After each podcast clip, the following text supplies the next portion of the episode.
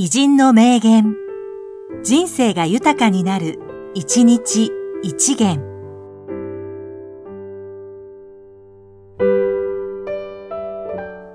1月19日、大宝後期、大相撲力士。横綱が物言いのつく相撲を取ったのが悪い。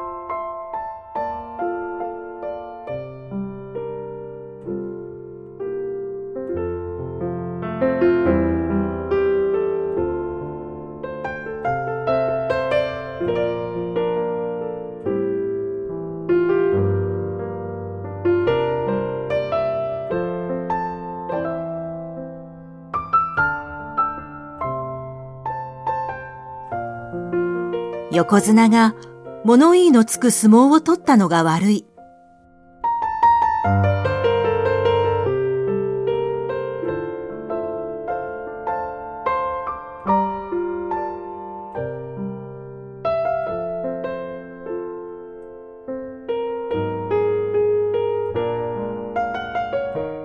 この番組は、提供、久常圭一、プロデュース、声ラボでお送りしました。